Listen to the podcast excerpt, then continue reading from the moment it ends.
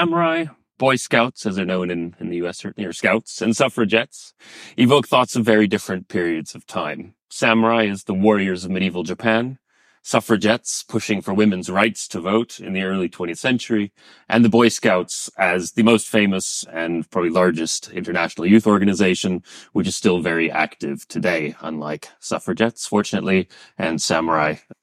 Yeah, maybe fortunately as well.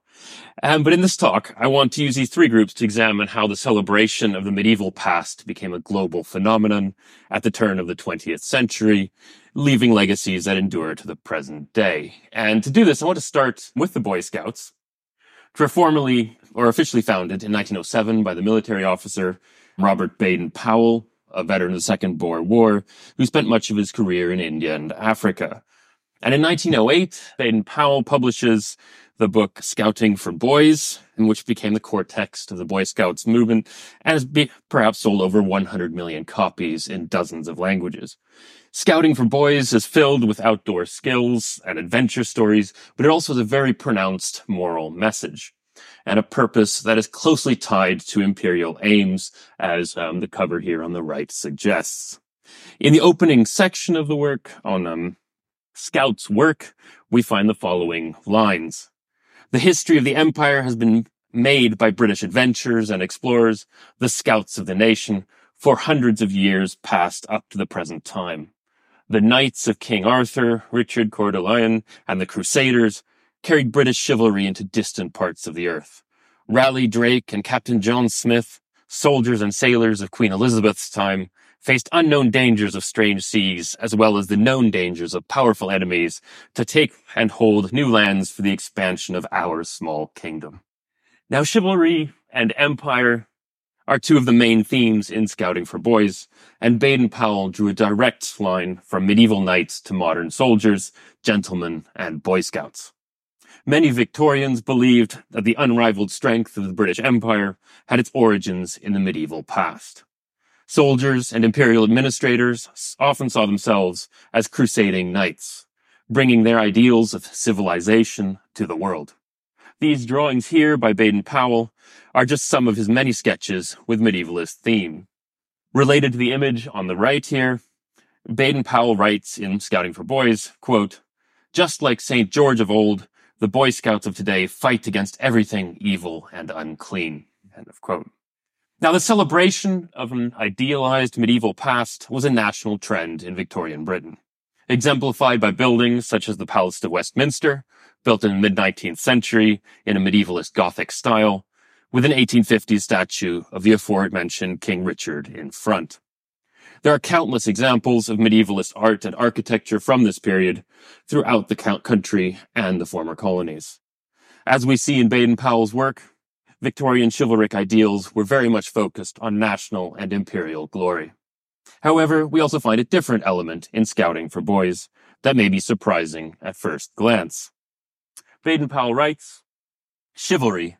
In the old days, the knights were the scouts of Britain, and their rules were very much the same as the scout law which we have now, and very much like what the Japanese have too. We are their descendants, and we ought to keep up their good name and follow in their steps. The knights, not the Japanese. The Japanese have their Bushido, or laws of the old samurai warriors, just as we have chivalry, or the rules of the knights of the Middle Ages. So here, Baden Powell is drawing comparisons between British chivalry and what he saw as being the Japanese equivalent, Bushido, or the way of the warrior, or the way of the samurai. And today, Bushido is still commonly found in films, anime, manga, martial arts, and many other types of Japanese popular culture. But in 1908, it was a household word in Britain and many other countries. Anyone reading Scouting for Boys in 1908 would have immediately recognized Bushido and its connection to the samurai. How did we get here, though, and where are those suffragettes? Now, I'm going to fall into a slightly irritating habit that historians have, which is to take us even further back in time.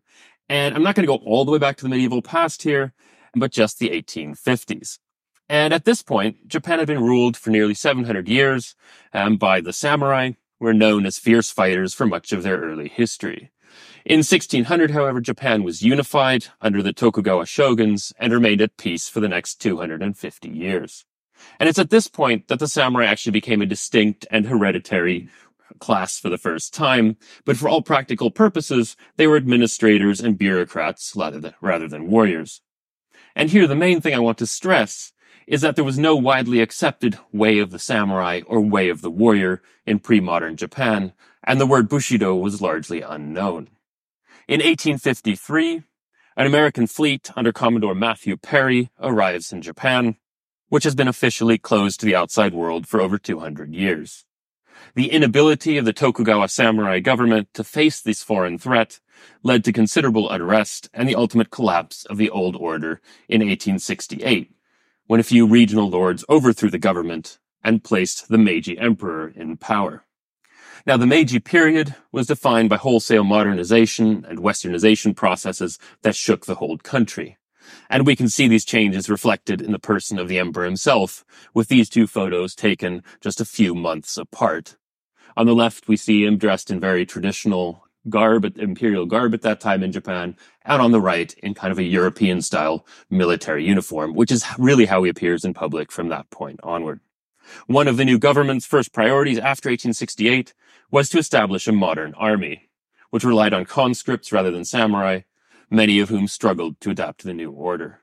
As many samurai feared, the abolition of the old warrior government was followed by the gradual elimination of samurai stipends and special status in a series of reforms in the 1870s. Their discontent was a significant factor in a number of disturbances that shook Japan, and the violence of these rebellions further demonstrated the gap that had developed bet- between the samurai and mainstream society. Popular sentiments towards the samurai in the 1880s were generally negative, and the idea that a way of the samurai could benefit the new Japan would certainly have seemed old-fashioned and strange. Rejection of the past affected many feudal relics in Japan, including not just samurai, but also castles. These obsolete fortifications were similarly seen as symbols of the old order, and hundreds of castle buildings were torn down in the 1870s, with their materials and land reused by civilian and military, military authorities for more modern purposes suited to the new Japan. Even as people in Japan rejected the symbols and structures of their supposed medieval past, the increasing number of diplomats and other travelers to the West encountered European medievalism wherever they went. In many countries, monarchs and other rulers lived in medieval castles, such as here at Windsor, while even modern structures were built in a medieval style, such as the Round Tower at Windsor and many other buildings being expanded and enhanced in a medievalist manner in the 19th century. The most famous Japanese travelers were the Iwakura mission, a high-level government delegation that traveled to the West in 1871 to 73, visiting dozens of castles across Europe, including the Tower of London. The official chronicler of the Iwakura mission admired the tower's armory, with, quote, its huge array of old armor and weapons, each item labeled with its date. The chronicler was especially intrigued by, quote, a set of Japanese armor said to have been sent from Japan as a gift to King James I. There was also a collection of Japanese swords, but they were inferior pieces of the kind found in any antique shop and not worth looking at. End of quote. The armor in question is still in the collection of the tower today. Japanese visitors were fascinated by the idea of turning an obsolete castle into a military museum for exhibiting the nation's historic weapons and accounts of great victories to promote nationalism and a martial spirit. When the mission returned to Japan, its leaders sought to implement many of the things they had deemed useful in the West, including a national military museum, which they ultimately built in Tokyo in 1881 in the style of a European castle designed by an Italian architect. Japanese elites were becoming increasingly interested in Europe's medieval past, also through the Victorian history textbooks that formed the basis of much of the new Japanese education system, and which were full of references to knighthood and the Crusades. In the 1870s and 1880s, as many Japanese re- re- rejected their own feudal heritage and sought to modernize, the Victorian chivalric revival complicated things. From the Japanese perspective, on the one hand, the British Empire was the world's most powerful empire and built on the most modern technology. On the other hand, the British were fascinated by medieval culture and traced their own rise to medieval ideals. Above all, the English gentleman, depicted here in Japanese prints, was seen as the heir of medieval knighthood and chivalry, defending national virtues that had been passed down through the centuries. By the late 1880s, Japanese attitudes towards the past had begun to shift, and a symbolic rehabilitation of the samurai and other feudal symbols began to gather momentum. Japanese thinkers proposed that, like Britain, Japan had also had a feudal knighthood, the samurai, which could serve as a reference for native chivalry, which they called Bushido, and portrayed as the soul of Japan. Bushido was popularly outlined as an ethic of honesty, integrity, and self-sacrifice, echoing some of the key values of idealized English gentlemen. This was part of a process by which people in Japan rediscovered their own medieval past as a source for modern national identity. Pre-modern castles, which had been destroyed as feudal relics in the 1870s, were increasingly preserved and celebrated, and dozens were converted to modern army bases.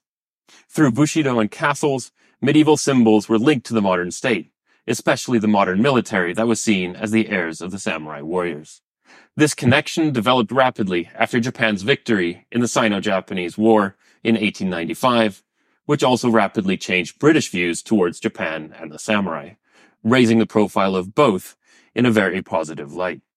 Idealistic views of the samurai and Japan spread even more widely throughout British society following the signing of the Anglo-Japanese Alliance in 1902 and Bushido became a household word in Britain and around the world during and after Japan's defeat of Russia in the Russo-Japanese War of 1904-05. It's also around this time that the women's suffrage movement became enamored with aspects of Japan's idealized martial culture. Like many aspects of society and culture, as we have seen, suffragettes also borrowed liberally from medieval symbols, and activists dressed up as Joan of Arc were common at parades and rallies, a powerful symbol of a female martial hero. Medievalist imagery was also used by activists in the United States. In Britain, amidst the Japan boom of the 1900s, members of the women's suffrage movement were especially intrigued by Japanese martial arts, which are popularly linked to the samurai. The martial art of jujitsu was a global phenomenon at the time, with even US President Teddy Roosevelt and his daughter Alice receiving instruction. For the British suffragettes, who were often physically attacked by the police, jujitsu seemed ideal. It was portrayed as a defensive method that allowed a physically smaller or weaker person to overcome and disable a stronger opponent, and many jujitsu instructors advertised specifically to women. As this Japanese instructor explained jujitsu, quote, superior size and weight are of no account as they are in your British boxing. That is why I am teaching it to British women. It is all balance and quickness, these qualities will always win, and women are always quick. Many women suffrage activists trained in jujitsu, and there were concerns among policemen that they could be seriously injured by these women if they tried to arrest them, as reflected in some headlines from the time. Things like tiny girl masters big cop, suffragists at jujitsu course, London in fear of Sylvia's army, in reference to Sylvia Pankhurst, and from an American newspaper, swell London dames practicing art of jujitsu. The police and media concern with these seemingly dangerous women is encapsulated in this comic, The Suffragette Who Knew Jujitsu. And we see her standing there with the Votes for Women sign and kind of policemen thrown over the fence and cowering behind one another. Now, many people in Britain came to see Japan as a model for Britain's future due to its supposed emphasis on collectivism and the subordination of the individual good to that of the nation. A major diplomatic mission in 1906 made the Meiji Emperor a member of the Order of the Garter, itself supposedly dating back to the Crusades. And it's in this context that we should see Robert Baden Powell's celebration of the samurai and Bushido in his 1908 book, Scouting for Boys. Historians of the Victorian chivalric revival have argued that chivalry died in the trenches of the First World War, when mechanized warfare and poison gas put paid to fantasies of knightly duels and the romance of the battlefield. In Japan as well, popular interest in Bushido and the samurai saw a sharp decline from around 1914, although they would experience a resurgence in the militaristic propaganda of the 1930s. Ultimately, the turn of the 20th century was a historical moment when soldiers, suffragettes, and Boy Scouts all drew on similar medievalist ideals, and knights and samurai became global icons, and they retain some of that glory today. Thank you.